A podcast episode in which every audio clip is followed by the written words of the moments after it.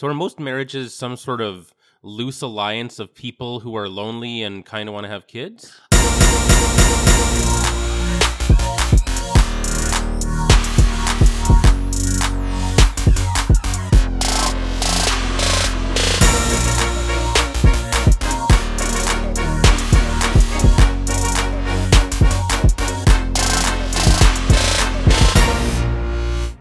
Before we get started, as we welcome you to this uh, 488th episode of Unscripted, I must start by wishing each and every one of you out there in Unscripted land a very happy and safe Easter weekend. I know you're not going to be doing much, but I do want to, Chris and I want to uh, wish each and every one of you out there a very safe and happy Easter long weekend. I got to give you an update here. I'm very mad at my father in law.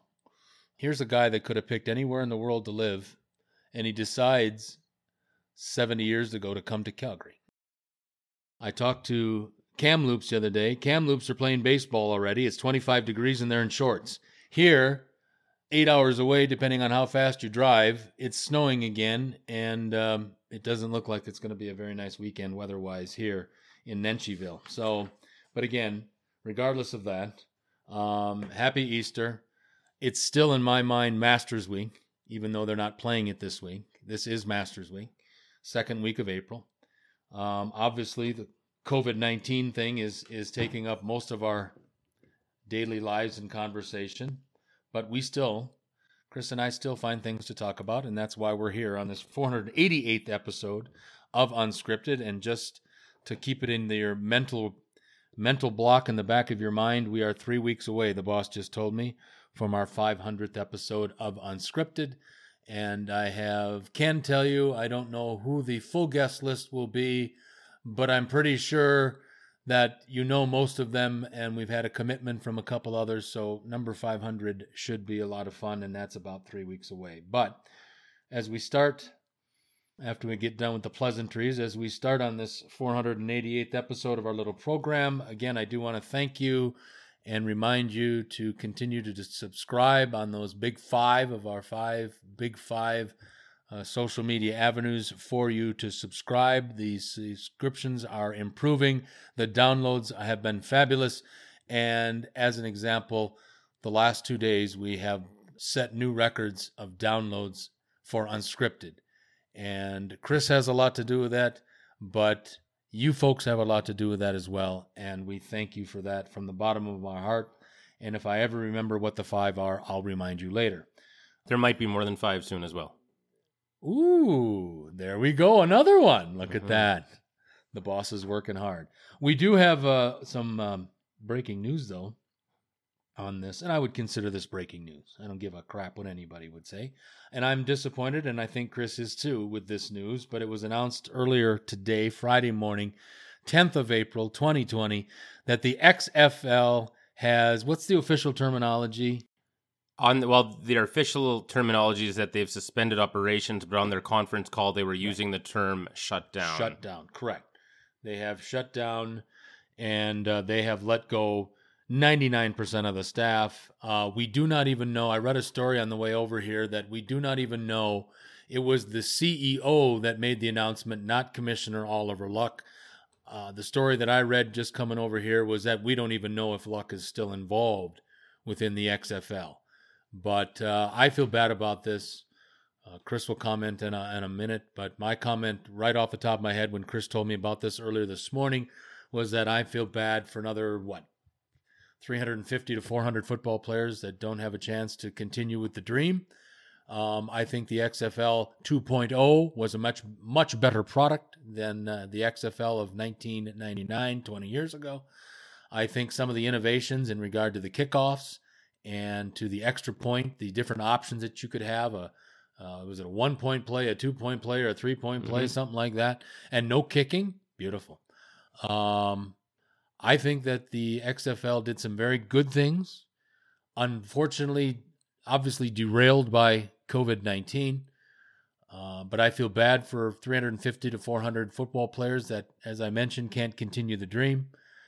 And I hope that Jane Goodell's husband and the rest of their limp dicks that uh, cower to him in the National Football League, as great a game as it is, It's still not very well run. I don't give a shit what anybody says, meaning the National Football League. Bad leadership. Um, I hope that they're smart enough to steal some of these ideas that have been introduced by the XFL into the NFL game. And the two that I would concentrate most heavily on are the kickoff and also the extra points, the PATs after touchdowns. But bad news in my estimation today with the news that the XFL is basically done and uh, they will not there are no plans to restart in 2021 and when as chris just said when they mentioned in the conference call that they're shutting her down uh, not good news for the xfl and really not good news for football fans like chris and i I'm really sad about this, actually. This is the definition of mixed emotions for me. Being upset that a Vince McMahon venture has failed. I mean, that's really tough for me but I really do feel bad about this. There was some great stuff there. It was a much better league than the XFL in 2001. It was a much better league than the AAF last year, not even close. And they seemed to really do a good job, and the fans liked it. And to have anything go on the internet and be almost universally praised is almost impossible. Yeah. Like, no matter what you do, there's tons of people saying you're stupid or they hate it or whatever. And man, was it ever positive for the XFL. I hope that they steal the kickoff rule at least. I don't know about them stealing the point after the touchdown thing. I don't know if they would make it so that you could get three points afterwards. Maybe you could do the one or the two and get rid of kicking. That would be cool. I'd even take that. But uh, I, I, hope they steal some of the stuff there. And it really was a very good product. I have to give the XFL credit. And I, am really sad that it's gone. I really thought, and I still believe, that without COVID 19, they would have made it. They would have played their championship game. And I believe they would have been back for a second season. And I still hope that they will come back in 2021 or 2022. I don't expect them to, but I hope that they actually do. And uh, I was cheering for the product despite my dislike of Vince McMahon. So uh, I have to say, it's uh, you know, it's a really gray day out, and it's snowing on April 10th for some reason but uh, you know it kind of matches the mood of the place. Do you remember? Uh, you were in Calgary during 9/11, I guess, right? Yep. In 2001. Yep. Speaking of 2001, I was, uh, yeah, I was getting, uh, trying to get a master's degree. Yeah. Okay, I was working at Earl's West Hills, and I remember I went to work that day, and it was a really gray day in Calgary that day. I remember, and I remember it just suited and just matched the mood of the day.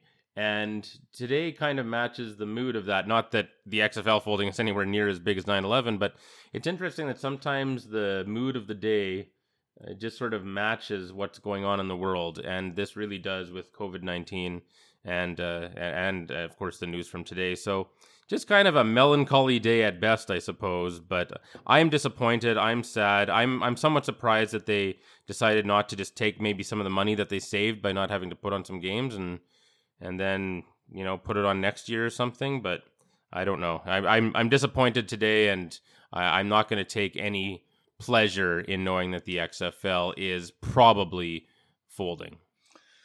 Well, uh, you know, again, I probably agree with you in regard to the uh, NFL with their sometimes still old boys network and their old boys ideology there in regard to the uh, extra points uh, but I, I, I, didn't think that was a bad thing. It, it, any way that you can keep a team in a game to keep you, viewership up, I think is a positive for the National Football League. And, you know, I, I, that's why I was a fan of the one, two, or three point extra point options that you had.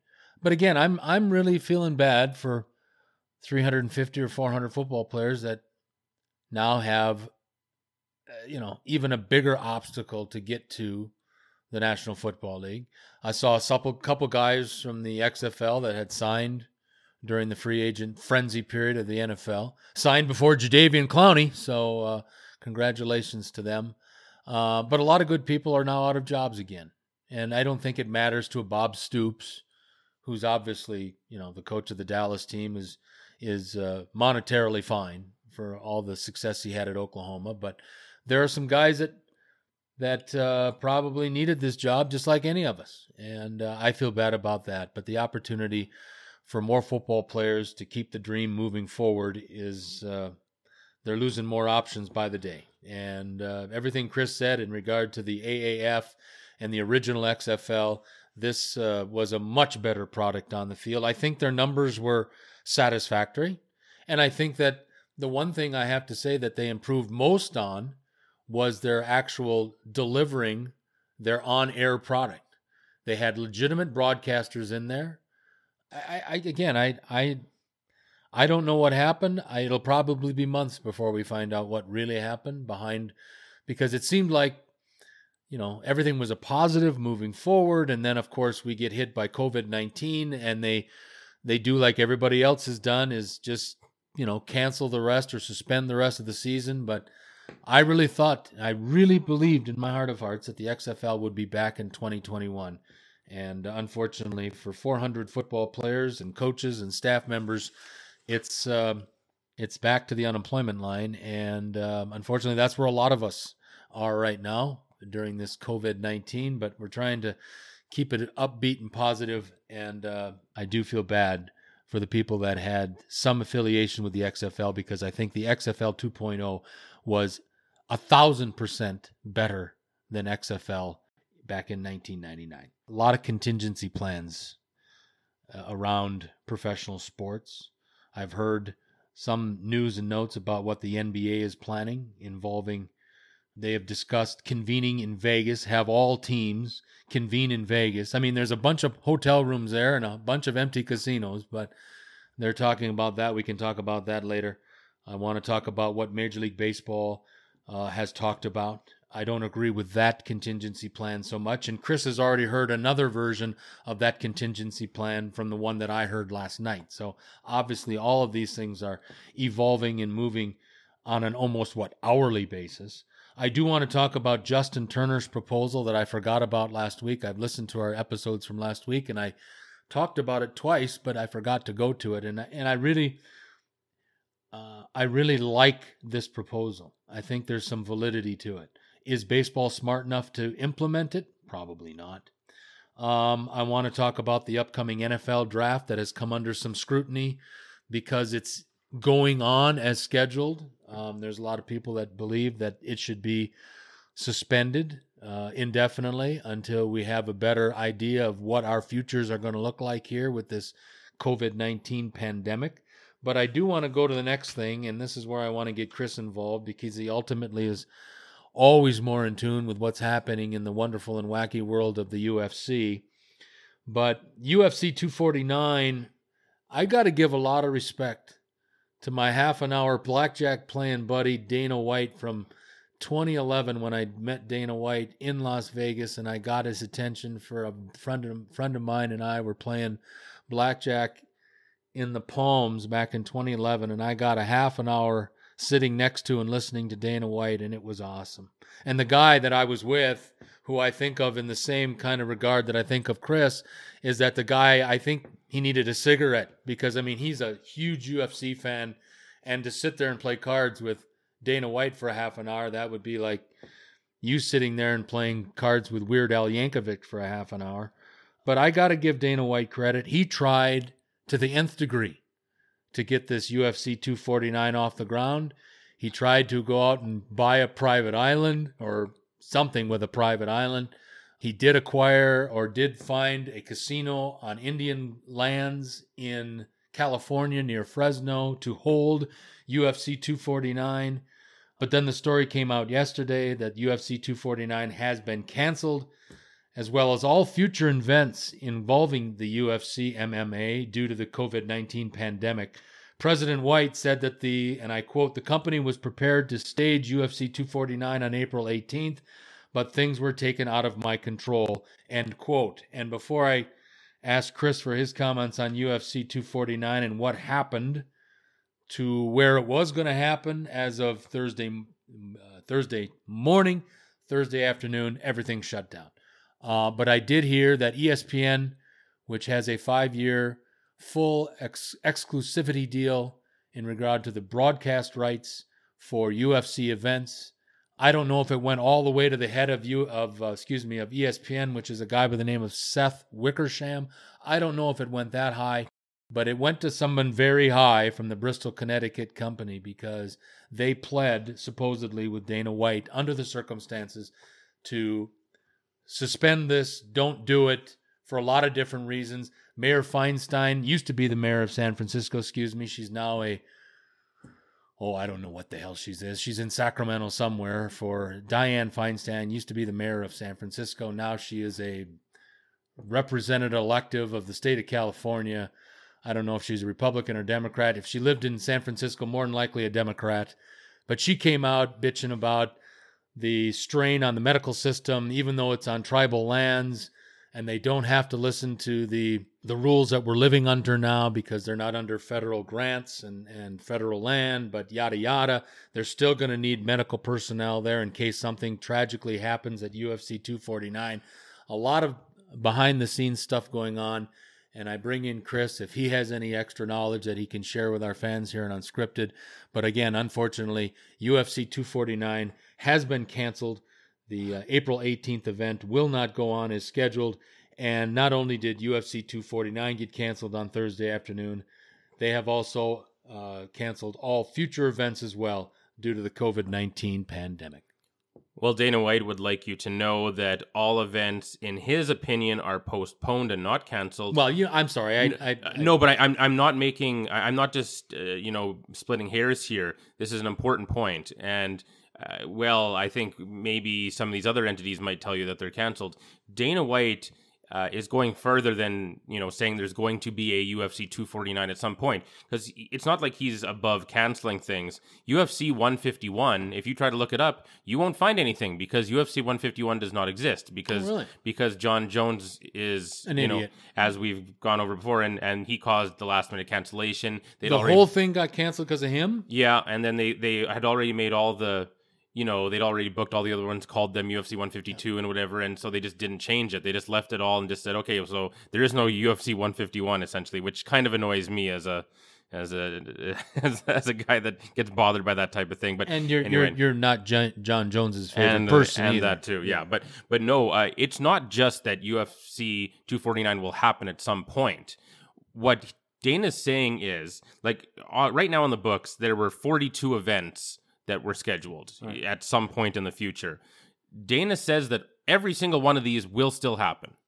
Oh, okay. No, like I like it's a, it's Well, and you believe point. him. You believe him. Yes. He's he's working his bag off to try to make these things happen. Yeah, and he I have a it. lot more respect now for Dana White. and he would do it too and he would have here except to answer your question this did come all the way from the very very very top of both espn and disney and they got a personal phone call from gavin newsom the governor of california Yeah. and he pressured them and asked them and then they asked dana and dana said okay you're my partners and you know you you guys uh, gave us a lot of money and all that so we'll we'll honor that but uh, this is going to lead to some at least one permanent change and that is the island because i don't know about running on native land if they're still going to do that that particular casino has run a lot of bellator events Oh, for, for over 20 years yeah it's well known as a casino that stages fights uh, not stages but you know holds fight holds Right. actual mma fights and the island though is the interesting one uh, it sounds like people are either officially or unofficially calling it Fight Island, and I believe this is going to be a go. This is going to be a thing. Where I think is this island located?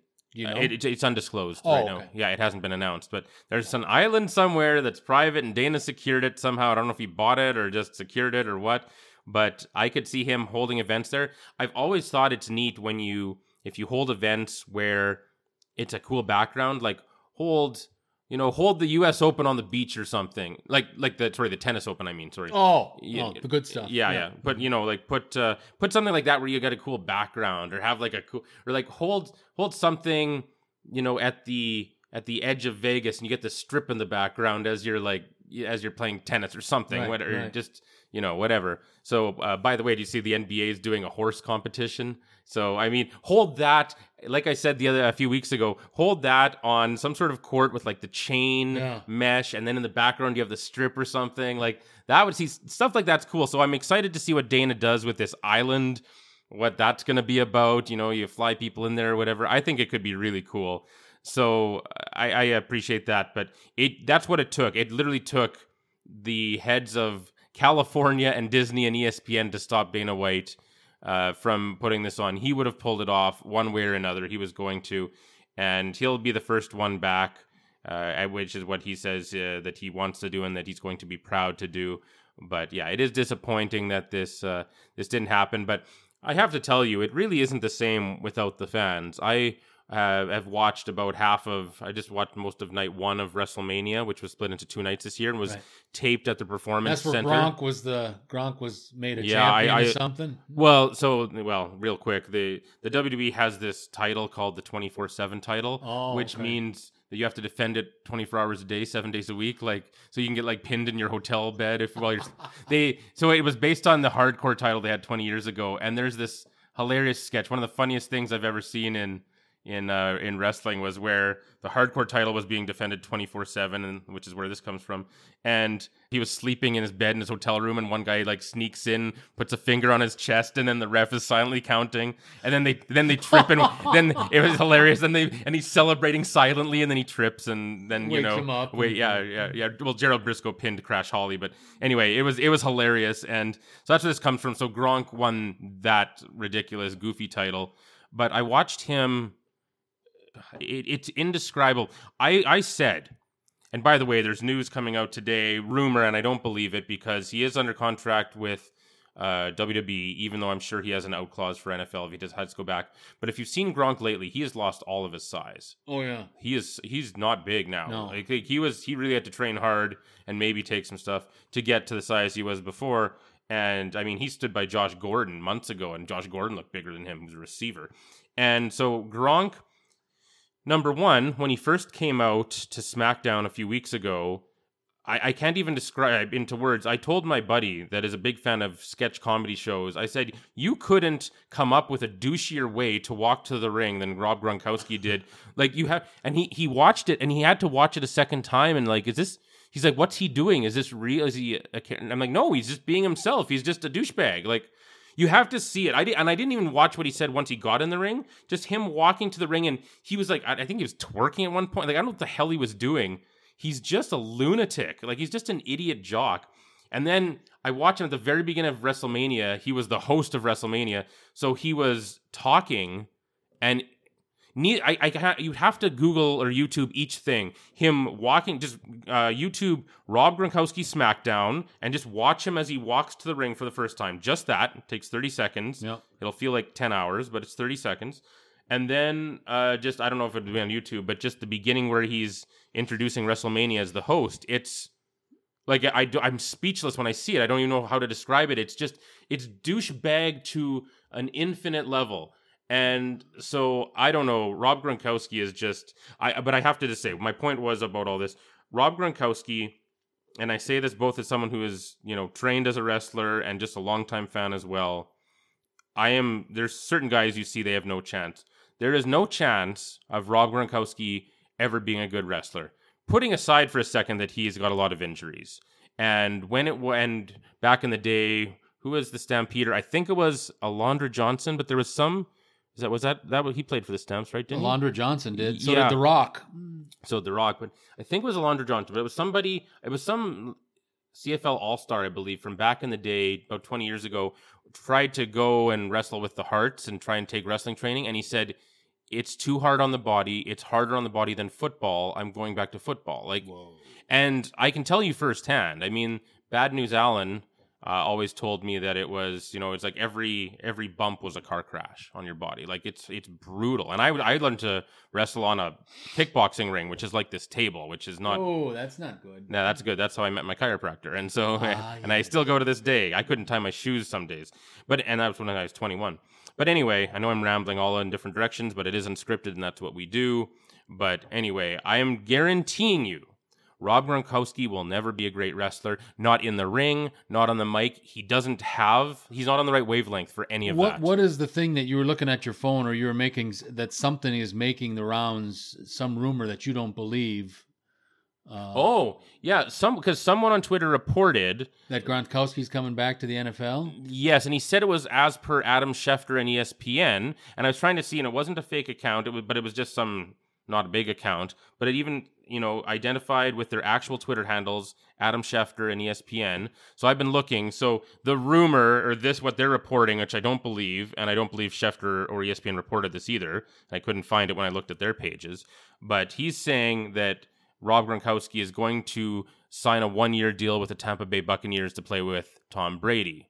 And speaking of Tom Tampa Brady, Bay, I'm sorry, but Tampa Bay doesn't need a tight end. no, they don't. They have they have the best two, uh, one two tight end punch in the league with OJ Howard and Harvard's Cameron Brate. Yeah. And on top of that, They've you know, got was- wide receivers. What Tampa Bay needs is some help on the offensive line to protect Tom Brady. Yes. That's what they need. absolutely. So I was going to save this for Freeform Friday, but I uh, I really wanted to uh, show you.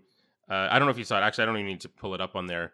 But did you see the trademarks that Tom Brady filed? Yeah. Tampa Bay. Yeah. and Tampa Brady or Something the like second that. one. Yeah, I, I, I, I've seen them. I don't. I just kind of pass through them and like, and, uh, dude, I mean, yeah. this this one woman went on Twitter and she said, "Tampa sounds like a tampon for your heaviest days." Thank you. Yeah. Tampa Bay. Tampa Bay. Yeah. I, I don't know. What do you say to Um, that? Come on, You know. come on, Tom. I think Tom's going to have two years of fun down in the sun in Tampa Bay, living in Derek Jeter's mansion, and uh, but I, I, I don't know. I mean, twenty years of being under the disciplinary kind of regime, if you will, disciplinarian regime, if you will, of Bill Belichick. Obviously, it's a different kind of locker room down there in Tampa Bay with Bruce Arians, so it's going to be interesting to see. But uh, yeah, I, I I think you were going to ask me, and I and I'll just pick up from you know what you and I were discussing before we went on air. I think in regard to the UFC, though, it's the right call to make. I'm not happy with it. I would like to have seen some competition again.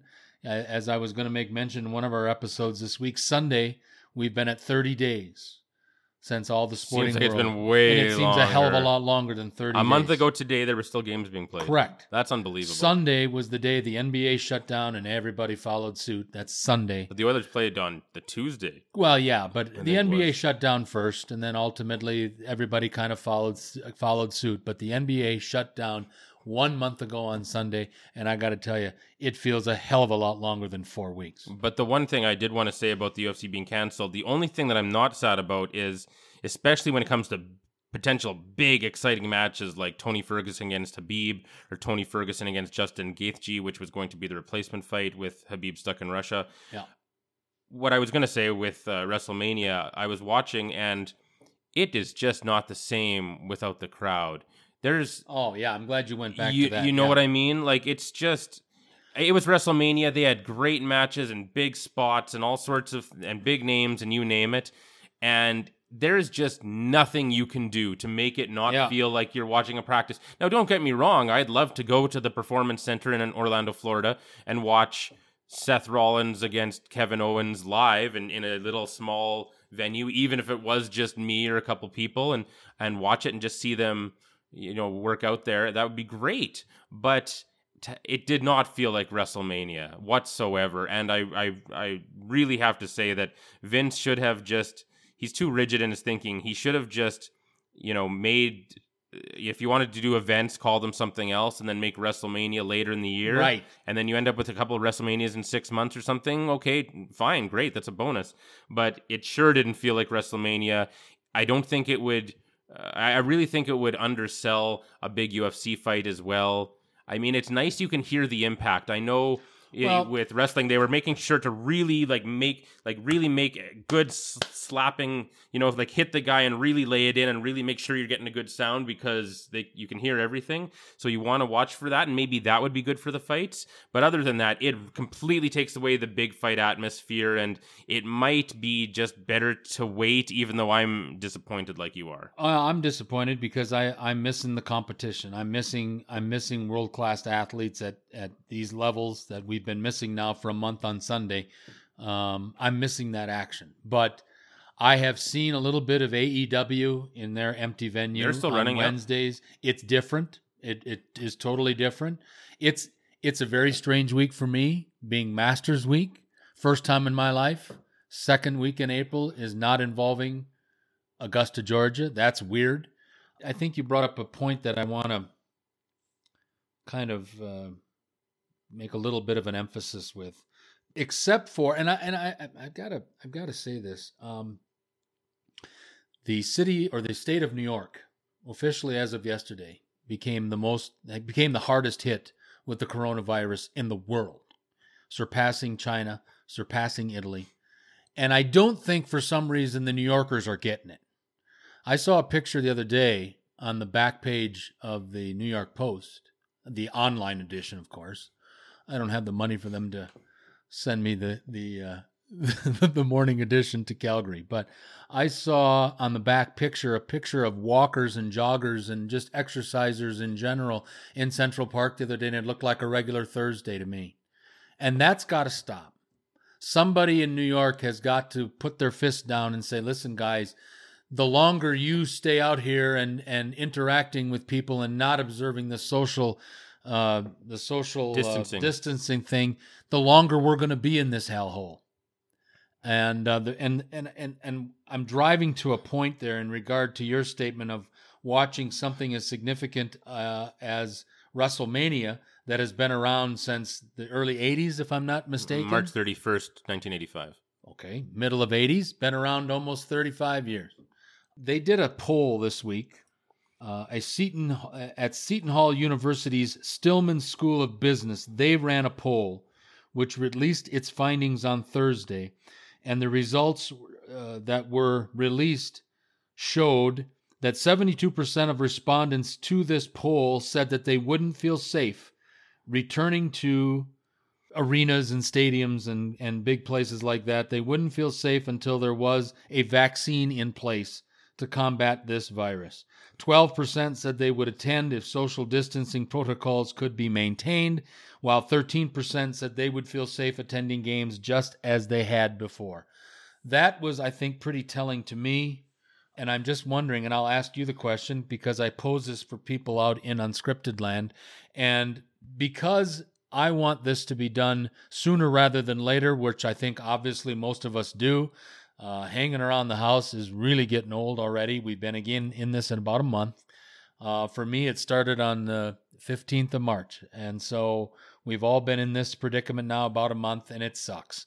But I'm going to ask you and all of our fans out there in unscripted land should there or should there not be a vaccine in place before we go back to our favorite sporting venues? Oh boy, that's I don't know if the question is that simple. I have to say with the social distancing thing and the joggers in the park, I mean, Dr. Deena Hinshaw, who's done such a good job in Alberta as our head doctor, uh, with you know updating everything. She said that you can get outside and exercise as long as you don't get within six yeah, feet see, of I'm, anyone. I'm telling you, from this picture I saw, people were okay. They were different. like, I'm swear to God, I'm not exaggerating. This is what pisses me off. Okay, you know me better than mm this. Yeah. I, I I get out and walk all the time. You mm-hmm. know that. Yeah, and yeah. I can't sit in the house. Mm-hmm. But this picture in Central Park, New York, the most populous city in the United States, and second or third in the world after New Mexico, after uh, Mexico City and a couple others maybe. But you've got people that are jammed up like this, trying to walk or run oh, down Central that. Park. Okay. That's bullshit. Sure. In this venue that we're in now and the climate that we're in now, that was bullshit. And somebody in New York, whether it be Governor Cuomo or whoever the fuck the mayor is of New York, has got to stand up and make these people aware that every day you do stupid shit like this, we fall back another day in this holding pattern. And I, I totally agree with you on getting out and getting your exercise, but maintain the social distancing thing.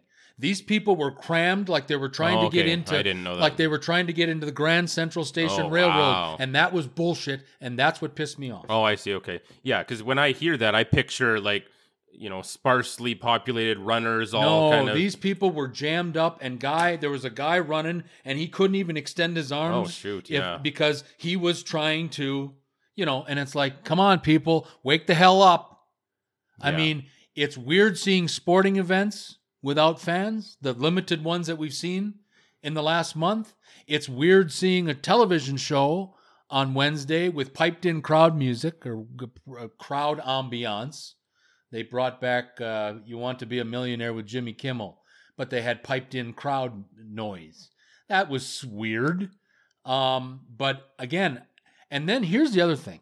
Again, a New Yorker. I heard this yesterday from Florida because I was talking to my mother and stepfather in Florida yesterday. Um, guy guy leaves New York, JFK, on Wednesday, goes down to his home on the villages where my mother lives in north of Orlando, Florida, goes down to the villages and is out on the on the golf course playing with my stepfather Phil on Thursday on the villages. And I'm mad at two reasons. I'm mad for this guy leaving a hotbed of this virus right now. He should have been self isolated for 14 days, in my opinion. He shouldn't have been out on the goddamn golf course. Second of all, I'm pissed off at my stepfather, Phil. He should have walked off the golf course. Yeah.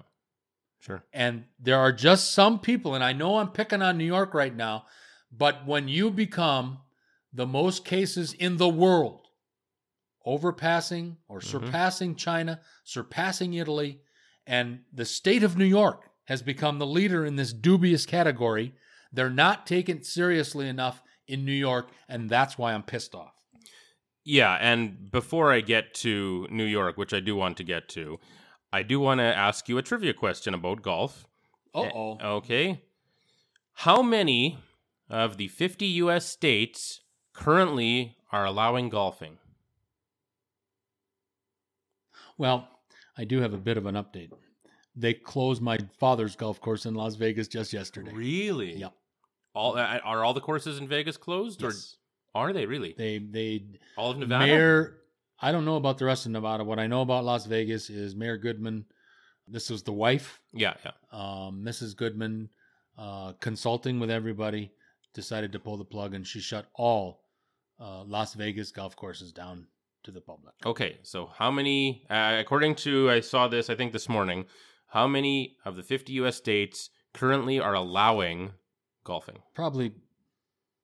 Well, now remember, not all of them, like in the northern tier states, they're not open yet. So I'm going to say 25, 36. 36. So well over half are still allowing golfing, which is interesting. But getting back to New York, New York's an interesting case. First of all, I'll just say that Mayor Bill de Blasio is what you would refer to as Olymptic, and I don't picture him taking any strong action. But with New York, it's a very, very unique place, and I'm not speaking from experience. I've never actually been to New York, but I have studied a lot.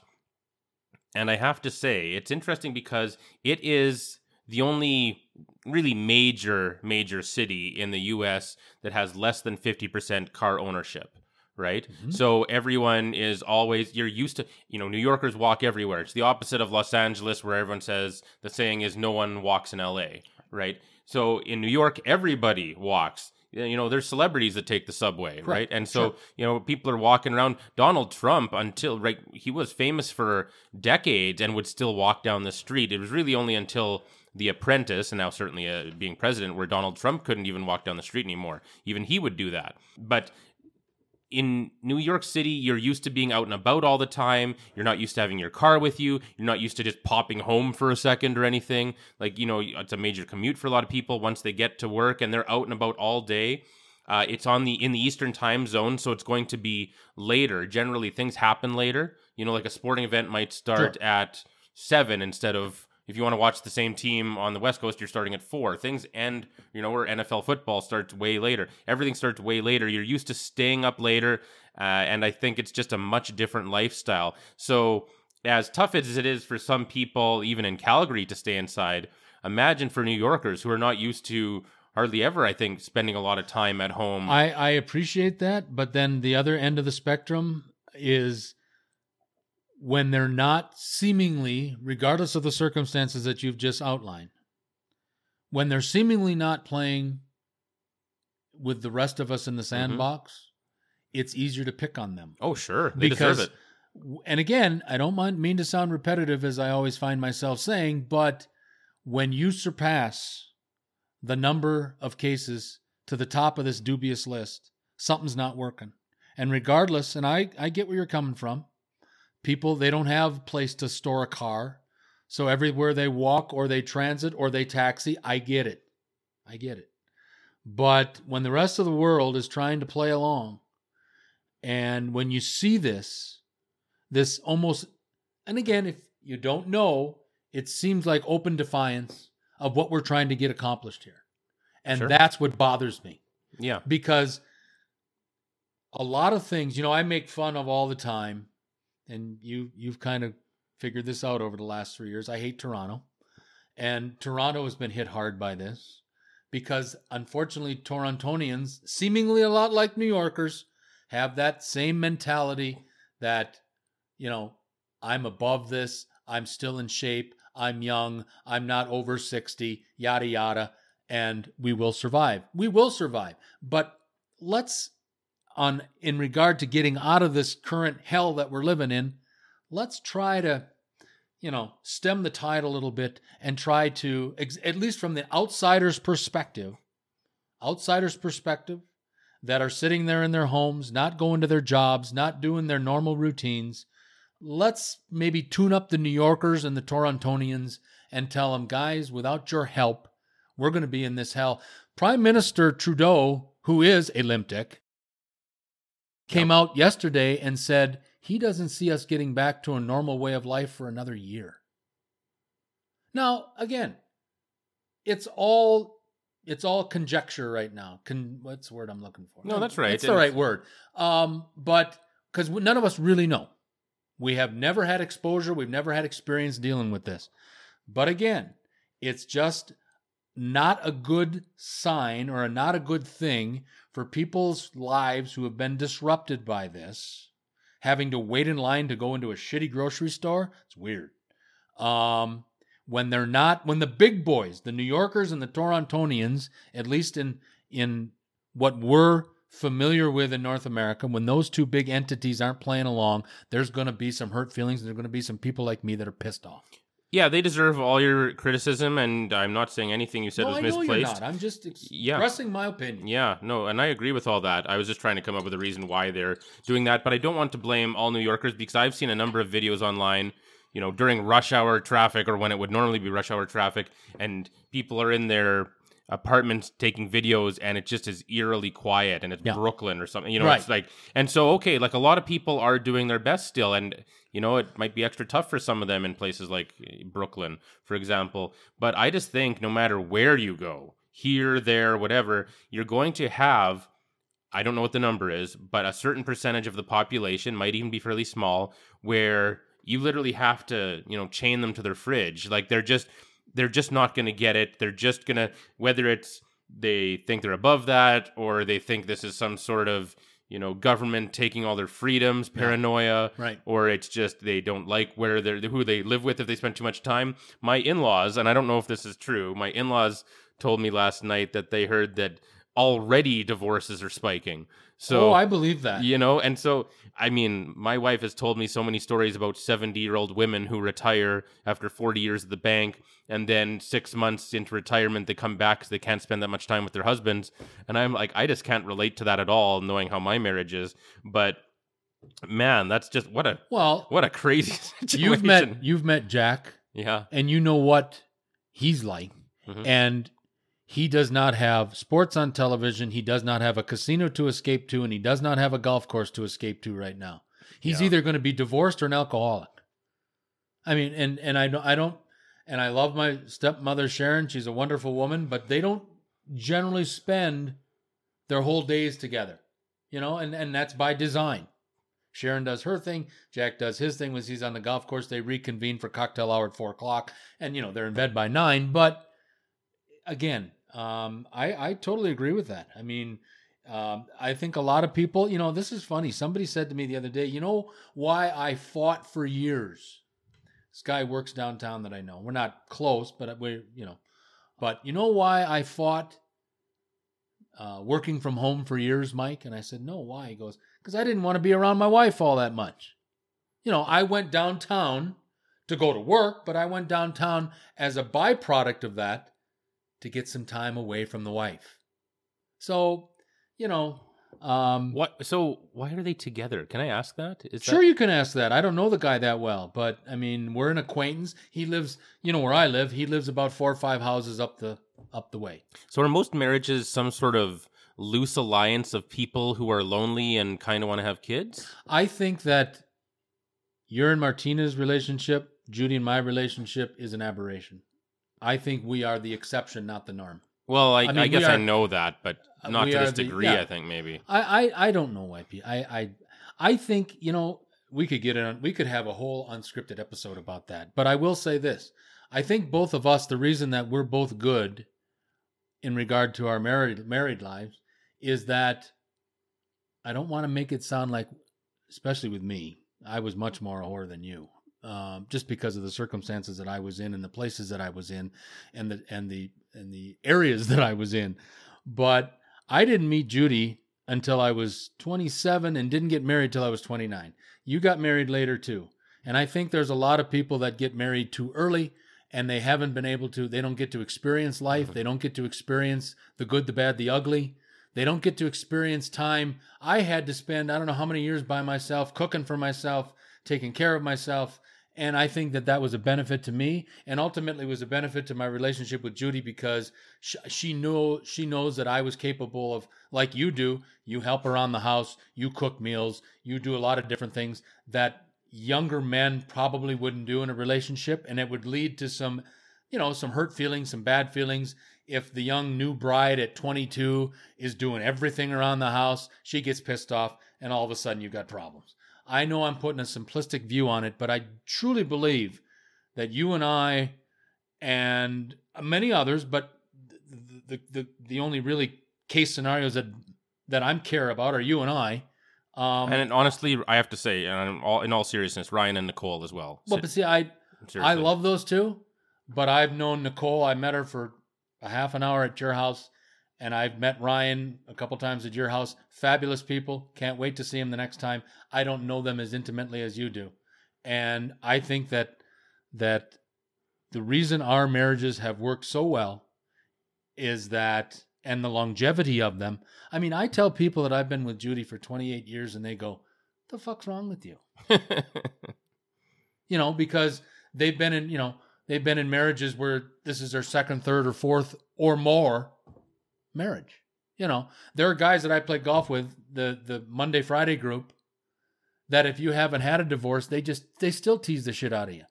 You know, they're like my dad's on on uh, on marriage number 2. There's a guy in the group that's on marriage number 4. I mean, you know, I just think that one of the things besides that I think you and I are married to terrifically strong ladies too, which is a, a real advantage. But I think because we went out and experienced some things, experienced some different people, I think that we were better suited for marriage when the time came. yeah, you know, you're absolutely right about that, and I've I've always been Oh, that- strongly. that's on that. tape because he just said I was absolutely right on Yeah. that. Oh, hey, uh, Mike's often right. No, I'm Um, not. uh, but I, I was the same way. I mean, I was a bachelor living by myself, cooking for myself, doing my own laundry for 15 years straight. Yeah, boom. Right. I, I didn't meet Martina till I was 33. Yeah, see? Uh, I got Boom. married uh, uh, when I was 34, almost 35, and it was it was great. But I mean, it was it was a good time for me. I had done more than I ever thought I would Right. when it comes to dating and all that, and uh, I got to do everything I needed. And I've always said I think it's very important for people not to settle down too early, have kids too early, get married too early. Uh, you know, at least really kind of see what you're all about. Not only date a lot and kind of see what you uh, what you're made of or what you like, but also spend a lot of time by yourself. Right. Right? I think all those things are important. That's how you get to know yourself. Everyone's seen where you know a girl is uh, dating at some guy at 16 and then they break up at 24 and she's like i don't know who i am or what i like i don't even know what my what songs i like you know like just so i've always been aware of that but even i didn't know that that would mean that people are just marrying just completely the wrong person to this degree i know it means a lot of people would but geez it just seems like it's there's two pandemics going on you well, know you know, if I had married some of the psychos that I was hanging out with when I was in my 20s, I'd have been divorced multiple times. It's- because yeah. when I'm in my 20s, unfortunately, as I say this, we're looking for more of the exterior yeah than we are with the interior. And I'm I am number 1 in the line in regard to looking for that. I was looking for beauty and I think Judy's beautiful, but I'm just saying I was looking for beauty more than I was probably more than the substance of the person. And I, I will fully admit that. Even if Judy was sitting right there, I'd say that she knows that. So, um, you know, For me, I I felt like uh, I won't even give myself as much credit as as you're saying for yourself. Uh, I I will just quote Owen Wilson's character in Starsky and Hutch when they've got the two girls over and Ben Stiller looks at him and says, "Okay, well, you know, we got a blonde and brunette out there, you know." Um, and and so Owen Wilson's like, "Okay, well, which one do you want?" And Ben Stiller's like, "Oh, well, you know, I've I've kind of always had a thing for blondes." And so Owen Wilson's like, "Good, because I'll take anything." and and so uh, See, I, I could had- say I was looking for beauty, but I was looking for that. I've had a couple blondes in my life that were drop dead gorgeous, but we had zero in common. I'm uh, And- blonde. And and since I've had two blondes, I had one in Texas and one in Vegas, and the physical part was awesome, but nothing else. Nothing else. I might have been with one or two blondes. well, I had to try. I get. They just I don't mean, do anything. You know, I- it's like going into the 31 flavors. You got to try more I- than vanilla. yeah, I like. Well, I still love vanilla. I know you and, do. yeah. I heard that episode the other day. Your mother still teases you about yeah, that's that. funny. I I like. uh I, I like dark features on women. I like. and I do too. I Yeah. but I f- I found that through trial and error that that was my preference. well, yeah, you have to almost because when you're growing up as a kid, society tells you that blonde hair and blue eyes is the. but look at some of the places that I've been in regard to being able to try different things Sure. at the buffet table. That's another question I have for you later. When this pandemic is over, whenever it is, are we going to have buffets anymore? I think so. I know. Look, I and they'll be they'll be different. maybe, but I, you know, a lot of people now. The new thing it seems to be is saying this is the new normal, and we're never going to get back to the old normal. And I'm like, well, there might be some changes. We might make some improvements, but the thought that no one's ever going to shake hands again, or hug again, or have buffets again, I don't. I have to say, I don't buy that. I I, I totally agree with I, you. I don't buy it. I, I totally agree with you, and I don't want to live in a life like that. I want to be able to shake your hand again someday. I, I, I want to be able to hug my father again someday. My biggest concern right now, I don't know if I should be saying this, but I'm gonna. I shared this with my father yesterday. I can't get over the border right now. What happens if my dad dies? He's 83. Yeah, there's been That tough- scares the shit out of me because uh, he's my best friend and, and we fight and bitch and, and a lot of things, but we're each other's best friends. And if I can't get over the border and he dies, what Put- the fuck am I going to do? I if don't I don't get to talk to him besides on the phone again, I mean, that would just be devastating to me. I, you know, I was going to cut this off at about 28 minutes, and now we're at 53, and and um, now we're getting into death, and um, I don't really want to do that. There was a, a the first 20 year old of this coronavirus Yeah, died that, yeah. yesterday here in Alberta, so it can happen to anybody, folks. It's not just a a 60 plus thing or an infant thing. It can happen to anybody. And we all, generally speaking, all of us have to be a little bit better in regard to the social distancing moving forward so we can get out of this hell that we're living in. We've got to run or I'm going to start crying. And I don't want to do that yet. One of the better episodes that I think we've ever done, just off the seat of our pants. Um, I remembered the five social media avenues that I'm asking, and Chris says there's a sixth potentially on the way, but I don't know about it yet. So until I know about it, you're not going to know. Who said it. six? Maybe more. the five that I know of right now? And we appreciate you continuing to not only visit these pages, but also to download and subscribe. The subscriptions are what we need the most. Thank you very much for your continued patronage to Chris, to myself, and to our little program. But iTunes, Stitcher, Spotify, TuneIn, and Google Play are the five that I can tell you about right now. There may be more on the way. The boss is working hard behind the scenes, but uh, those are. And I also want to comment on our beautiful new website, Chris has done an unbelievably great job. It's beautiful. It's still at unscriptedmc.com, but visit it. It's easy to subscribe. Even a putz like me did it last night, and I didn't need to call my daughter. I didn't need to bring my daughter in from the other room. I could do it by myself. So that's progress. And the reason I say this is as a closing note, I found this funny. It took a global pandemic for Alabama football coach Nick Saban to finally get an email address. He's out, he's been playing on social media or on his little email address and emailing recruits this week, and it's the first time in his life that he's had an email address, and all it took was the COVID nineteen pandemic for Nick Saban to get somewhat in to the 21st century. How does he type with his arms crossed? I don't know. I don't know. Maybe he has maybe maybe he has some intern do it for him. Maybe Coach Saban just sits there and dictates, and the and the and the uh, intern does it. I don't know we've got to run on this 488th episode of the program. Later on this week, I've got uh, some NFL draft things to talk about. I've got five general managers that I think they're going to be in trouble whenever they start this. I guess it's still scheduled for April 24th, but we can talk about that.